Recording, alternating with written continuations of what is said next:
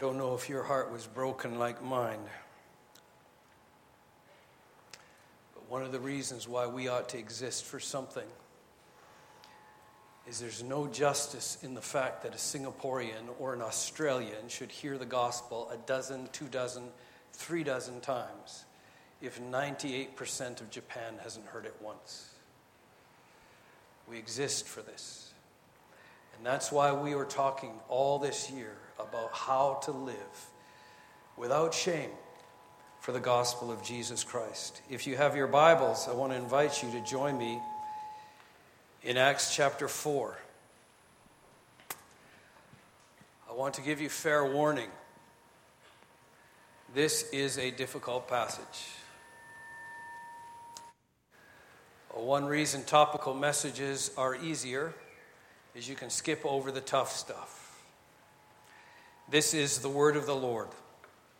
Beginning in Acts chapter 4, verse 32, and I'm going to read all the way through Acts chapter 5, verse 11.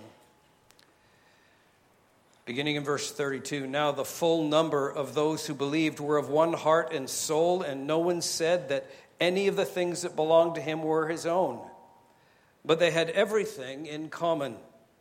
And with great power, the apostles were giving their testimony to the resurrection of the Lord Jesus.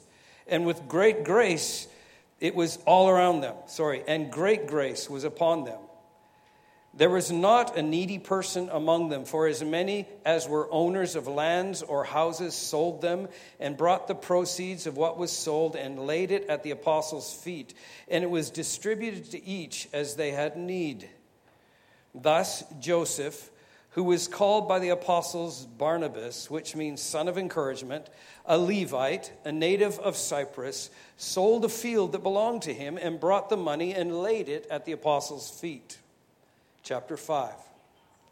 But a man named Ananias, or Ananias, with his wife Sapphira, sold a piece of property, and with his wife's knowledge, he kept back for himself some of the proceeds and brought only a part of it and laid it at the apostles' feet. But Peter said, Ananias, why has Satan filled your heart to lie to the Holy Spirit and to keep back for yourself part of the proceeds of the land? While it remained unsold, did it not remain your own? And after it was sold, was it not at your disposal? Why is it that you have contrived this deed in your heart? You have not lied to man, but to God. When Ananias heard these words, he fell down and breathed his last. And great fear came upon all who heard it. The young men rose and wrapped him up and carried him out and buried him. After an interval of about three hours, his wife came in, not knowing what had happened. And Peter said to her, Tell me whether you sold the land for so much. And she said, Yes, for so much. But Peter said to her, How is it that you have agreed together to test the Spirit of the Lord?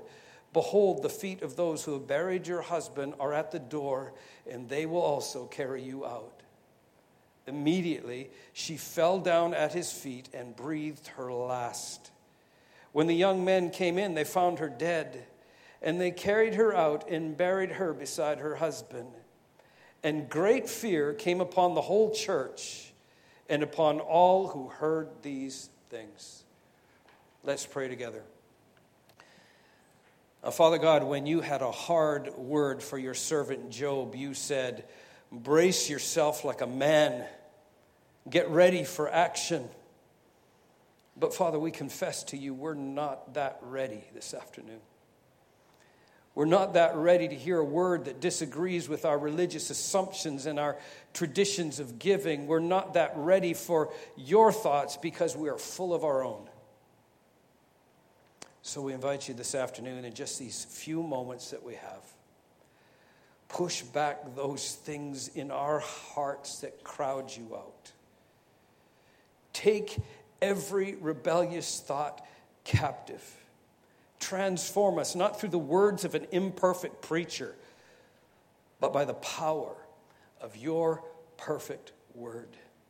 Do this for your name's sake, O God. And we pray this in the powerful name of Jesus. Amen.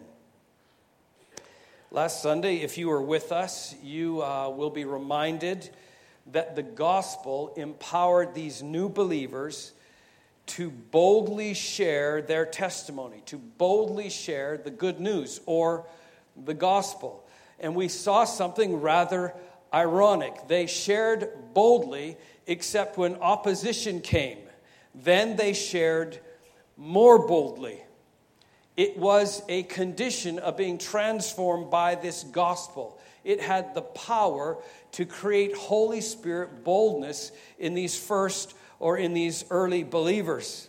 And some of you may recall that Peter, who was called before the ruling council, was confronted by them to stop talking about this Jesus. In fact, they were astounded, remember the council, when they realized he was an uneducated commoner. Literally, he was an uneducated idiot.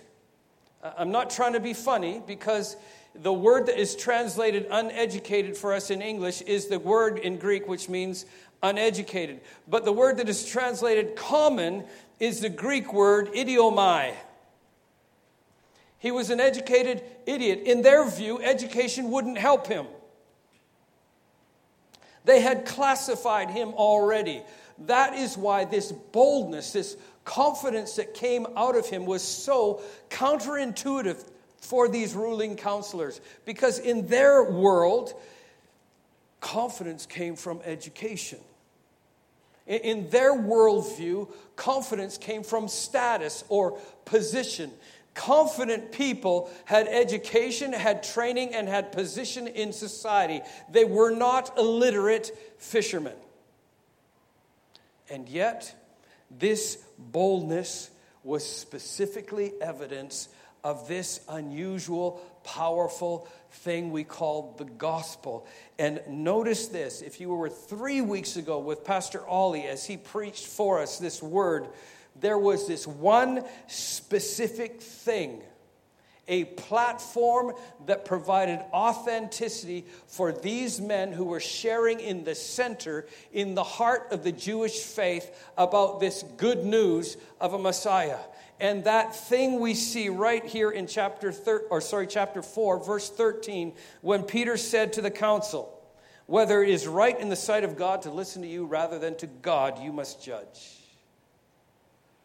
But we cannot but speak of what we have seen and heard. This phrase right here stands as a 2,000 year old indictment of every comfortable and quiet believer who can't figure out what in the world to talk about. Because if you have seen something, you don't need training to talk about it. If you have heard something, you don't need coaching on how to deliver what you've heard. You just naturally share. Now, uh, I'm not sure if you know this or not because I didn't put this on my resume when I applied for this role, but I've had special training. I'm assuming you have this in Singapore. It's called Lamaze class. Sherry and I took training in 1982. Now, do you know why we took training in 1982? Because she was pregnant with a baby we had never had before if you have never experienced something, it's a good idea to get some training. Now, I'm not espousing Lamaze because honestly, I'm a man, so I was a bit cynical of the whole thing. But, but we learned some important things like breathe in and breathe out. right in the middle of that, the coach was saying, breathe in, breathe out. I was thinking, well, what if I make a mistake? Breathe in, in. I might do that. But more importantly, I learned how at some point in this pregnancy and delivery process, Sherry is going to say to me, massage me there, don't touch me, in the same sentence. That was good coaching for me. Now, why did I need that coaching? Because I'd never experienced the delivery of the baby. We never went back to Lamaze class. Why? Because we'd experienced it. Now, now here's something fascinating about that Lamaze class. Though they teach you how to breathe, though they train the husbands to listen to all the things the wife might say in the middle of that delivery, where to put the hands and not put the hands, how not to faint when you see blood, all that important stuff that men need to know, They never once said to us, Now, after the baby's born, here's how you share that good news without offending anybody. First, don't share it with anybody who doesn't have children because they'll take it personally. Never heard that. And if I had, I wouldn't remember it because the joy of the experience just comes out. So the, so the question is what am I talking about in the 21st century? Have I heard something? Have I experienced something? If I have seen something, I can't help but talk about it. Unless it's been a long time since I've experienced it, then I might need recredentialing. You see, that's why last week we said the gospel is not an entry point. It is a grace for every day and every assignment in it. We need to go all the way into that bed of the gospel, not fall asleep on the edge. And now this week, we discover that not only does the gospel give us the power for boldness to share what we've seen and heard and experienced, but the Bible also empowers us, this is going to get awkward, to reject ownership. This is a fundamental concept of the Christian life. Christ empowers us not to be owners, but to be stewards. To be stewards of every component of life. So let's first notice how those believers were empowered to reject ownership in verses 32 through 37. Now, when Sherry, when I was teaching at the uh, Baptist Seminary in Canada, Sherry was working at the Royal Bank. And at the bank, she met a, a wonderful young, in Canada, we call it First Nations lady, meaning uh, American Indian. In Canada is First Nations. Uh, her husband was the chief of the Nakota tribe. If you've studied American history, which I assume you have because it's exciting, Canadian history, boring. Hardly anybody dies. We like consensus, we want everybody to like us. anyway, it's the Sioux tribe. It's the tribe of Chief Sitting Bull, who is the great great grandfather of this husband that Sherry's friend introduced us to.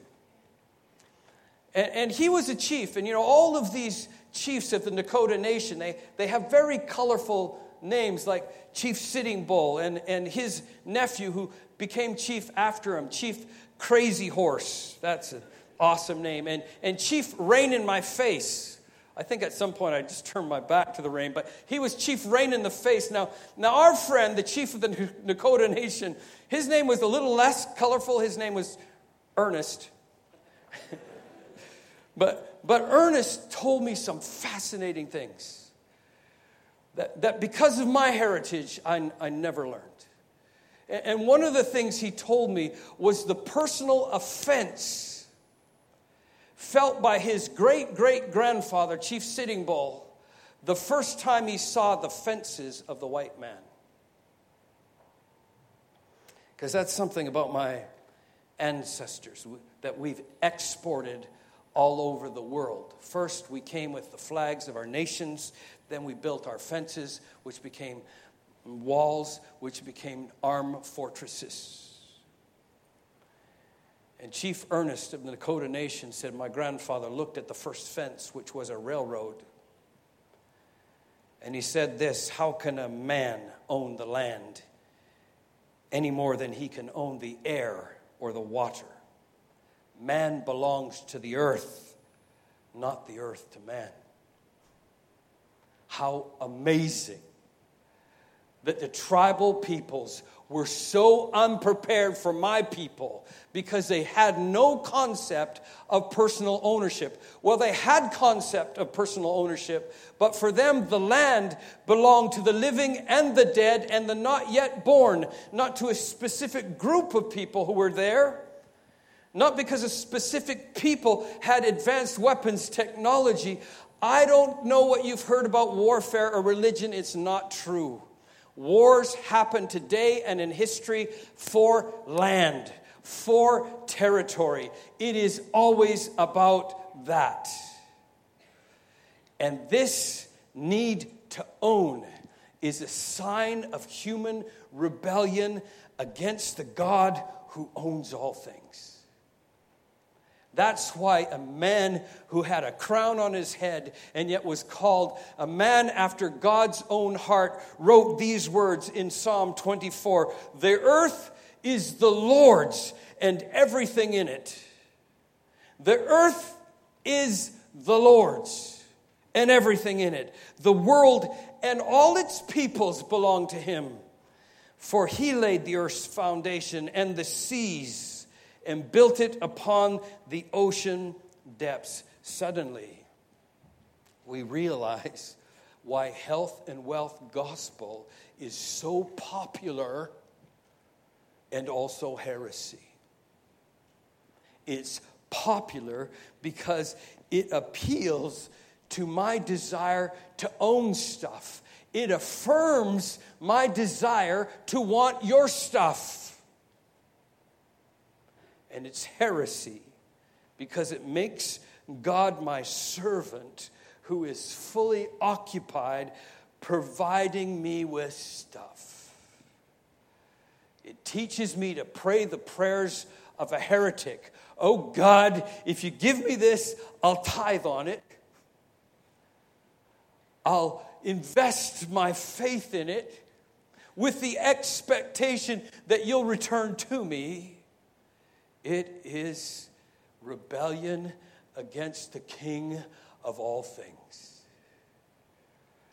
And when the Holy Spirit came and gifted us with repentance, He empowered us to share good news with boldness, and He empowered us to reject ownership. Now, notice this in verse 32 the full number of those who believed were of one heart and one soul. That's the ESV. Every believer was absolutely unified. And here is the first evidence of lordship. Literally, it's not everyone was unified heart and soul, but everyone, every believer was unified heart and mind. The Greek word cardia, you don't want to have a cardiac event, right, Jonathan? And psyche. They were unified heart and mind. That is nothing to do with humanity when humanity gets together, we naturally divide and then subdivide.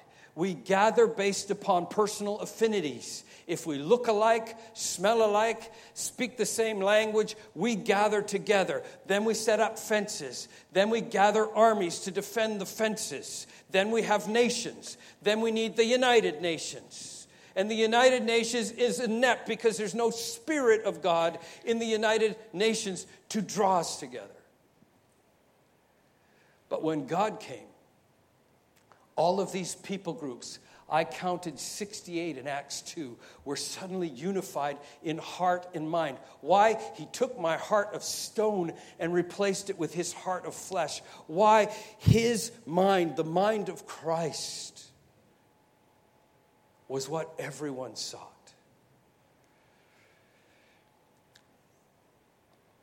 And here's the outcome no one said that any of the things that belonged to him were his own. In other words, everything they had, they held with open hands and fingers. God gave me this to be steward of this, to bless his name.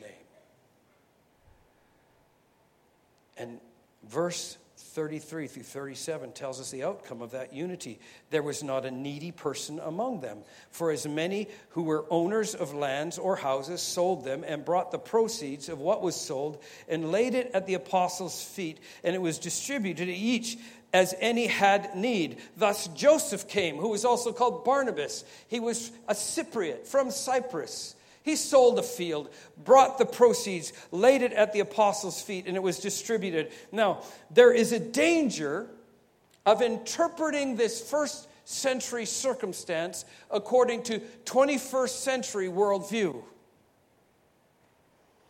Because I assure you that there was not this huge mountain of cash piling up at the apostles' feet. Why? Because in the first century, personal ownership of land was extraordinarily rare. In fact, land ownership is a fairly recent thing. Just the past 200 years. In fact, even today, it's not that much of a thing. Can I be honest? Um, land ownership communicates freedom freedom to do whatever you want on that land. And so, even in the heart of personal freedom, autonomy, and independence, even in America, do you know that 75% of all land is owned by only 25% of Americans? Now, now, this is not about America, because let me talk about my people. 80% of the land in the UK is owned by 20% of the Brits. That means 20% of the people of the United Kingdom could evict everybody else. Land ownership is a recent development. In the first century, it wasn't like every single church member sold all their property and piled the money up. There was a few extraordinarily rich people, and by the way, they usually paid a price because if you owned land in the first century, your name was generally Caesar.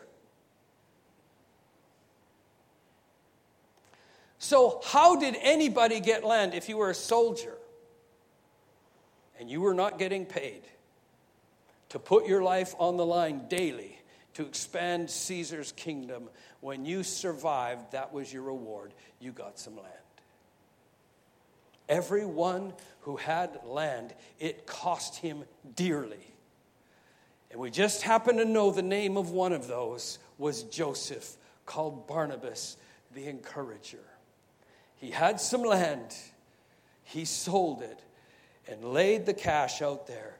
Use it to bless those who do not have much. The problem was not everybody had land. But worse than that, some had land and wanted the status that Barnabas got. You see, the outcome of that generosity, the outcome of being a steward, was need became scarce. Right? That's the irony. The outcome was, was positive.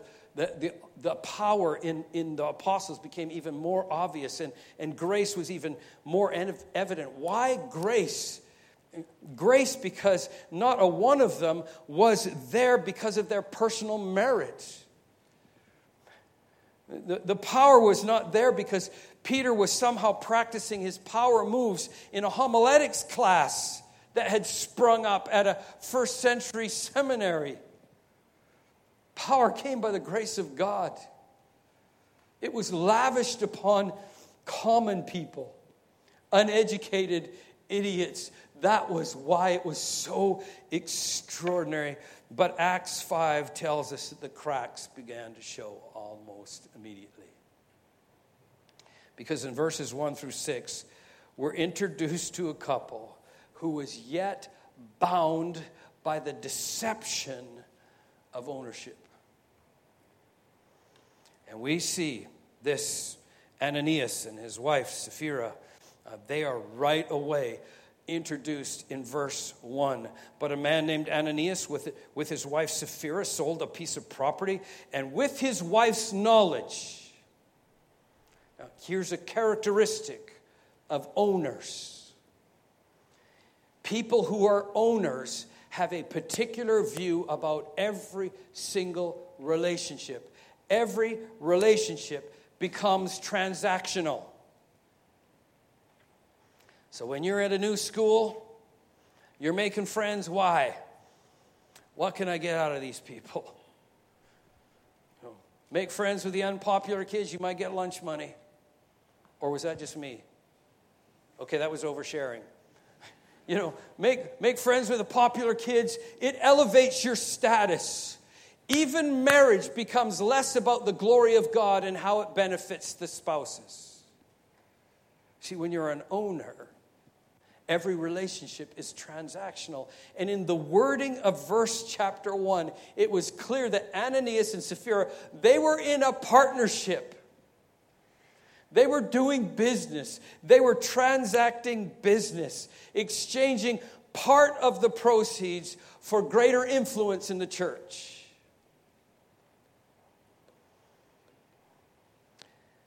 You see, an owner always asks, How is this going to benefit me? A steward asks, How is this going to benefit God's glory? An owner will come to the pastor's office. It's happened to me many times. And say, Pastor, so um, this whole tithing thing, um, is it before tax or after tax? And it's just 10%, right? It's, I mean, why does they tithings and offerings? It must be all in the, inside the 10%. You see, an owner will always ask, How much of my money do I have to give to God? A steward will always ask, How much of God's money am I going to keep? It's completely different perspective. Acknowledging that everything I have has been lent to me by the God who owns all of creation. And I'm to hold that with open hands. That's why when I get my pocket picked, like happened to me in China, it's not a great disaster. Ooh, that guy just stole God's money and God's driver's license. Looks a whole lot like me in that picture. You, you, you, see, when you believe I just exist as a conduit for God's grace, everything that comes to me is by His grace. And His intention is that it not stop here. Even the gospel that's why the whole world resents Christians who gather in holy circles and celebrate Jesus while the whole world is starving spiritually and physically. Are, are you, you Christians not paying attention? That's what a homeless person asked me in Vancouver. Your building's so nice. You not see I'm sleeping in your stairwell? Stewards ask God, This blessing is undeserving. How now shall I bless others through it? Here's what's fascinating. Now, um, I, I know some of you immediately felt your spine begin to stiffen, right? A little bit. When the pastor started talking about, you know, giving because you're, you're waiting for the shoe to drop, for the pastor to start talking about now we only have so much more to give until we don't have to deal with pastor being down here, but we'll have our own building. We need to give more. You're waiting for that, right? And, and your defense mechanisms have stiffened and, and strengthened, and some of you are saying, oh, Canada sent us a socialist? I'm just saying, the sin was not that they didn't give away everything. The, the sin was that they lied about it. You see, Peter said, you know, before it sold, wasn't it all yours? And, and when you did sell it, didn't you have all the proceeds yourself? Why would you attempt to lie to God? How is it that the evil one filled you? By the way, that clearly says he is not a transformed believer. Just, just check it out in Scripture. When the demons were confronted with the person of Jesus Christ, they only had three options. First, they fell down in worship. Second, they begged for mercy. And third, they ran off. He, here, here's what Peter says Ananias, why has Satan filled your heart to lie to the Holy Spirit? That word lie is fascinating because it comes from the Greek word which now we've transliterated as an English prefix. The word is pseudo. So, pseudo means false or fake, right? A pseudonym is a fake name. Pseudo news is Uh, pseudo pregnancy means you've, you've gained a little bit of weight. A pseudo scorpion, like, this is awesome. What church are you seeing a pseudo scorpion? Is actually a spider. And, and by the way, very helpful in your home. Eats mites, flies, mosquitoes. Don't kill it. He, here's the sin Ananias and Sapphira, they were pseudo followers, they were posers, they were fake Christians. Walking around in public, praising Jesus' name, pushing the reputation that Christians are just like them. They were owners posing as stewards. Now, now let me wrap this up with the consequences, sad consequences of stewardship. Verses 5 through 10. Now, now you know, Ananias heard these words, fell down, his soul left him. He breathed it out. And young, young men came and picked him up. In those days, there was no embalming for normal people. There was no refrigeration. They had to bury that body right away. A few hours later, Sapphira came in as if, you know, you can imagine Peter still standing there in front of that small gathering of money. Sapphira walks in. Peter says, Did you sell that for so much? She said, Yes, yeah, so much. She fell down dead. Now, now here's the sad consequence of this. Young men came in just from burying her husband. They carried her out as well. And they, scripture says, laid her beside her husband. And the fascinating thing about this is in the construct of the Greek sentence, they do not lay them shoulder to shoulder, eyes looking up to heaven for the glory of a Savior. They lay them each on their shoulders, face to face, eye to eye. That's the deception of ownership. Everything's transactional, exchanging a Savior for each other. And here's the thing many of us are owners. Don't despair. because if you're sitting here and you have this fear, oh Lord God, am I Ananias? That's a good place to be. It's those who have the moral outrage. That's the spirit of Ananias. You are a generous church. Because several of you know how I drive, still let me your car. Clearly, your view is it belongs to the Lord. The pastor's a crazy man, but it's the Lord's car. Here is what is so sad. If Ananias and Sapphira, if they had lived another 50 years, somebody else would have owned their stuff. That's, that's a deception of ownership. This hole was filled up with two bodies. They didn't throw the money in with them. And most of us, in 50 years, we won't own anything. Right? Somebody else will own every single thing I have. Because ownership is not eternal. Only God Himself is. He's given us this moment to be stewards of every good thing. He's a generous God. And what are stewards called upon for? What but faithfulness? Faithfulness.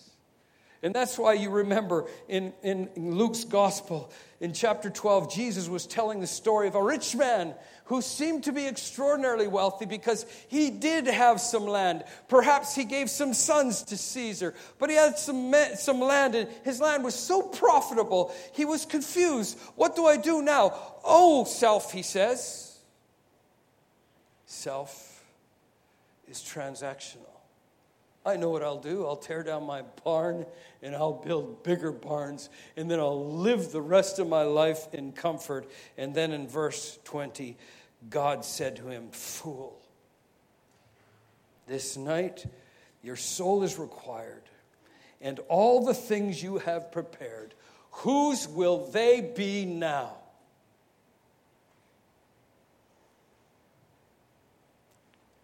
I told you this was a hard word. But have you noticed the outcome? Twice the same outcome. Sapphira dies, Ananias dies. The outcome is exactly the same. Verse 11 And great fear came upon the whole church and upon all who heard these things. Word went beyond the church. Remember this word fear, it's really important. Remember the Greek word phobia.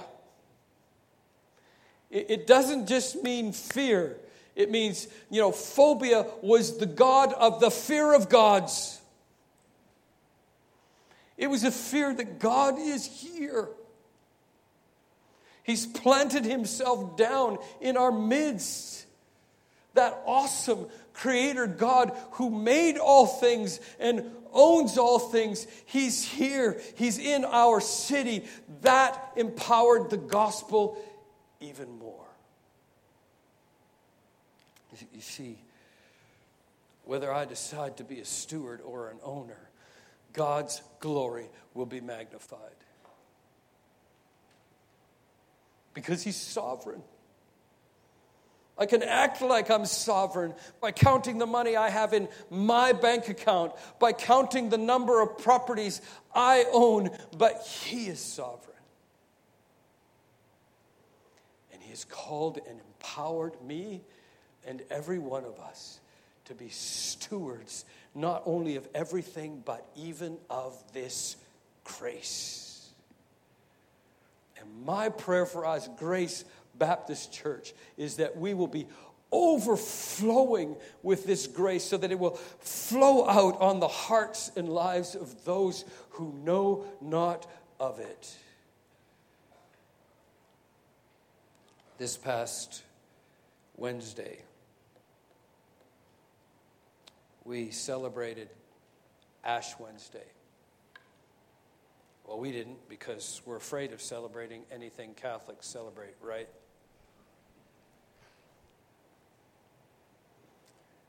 For thousands of years, over a thousand.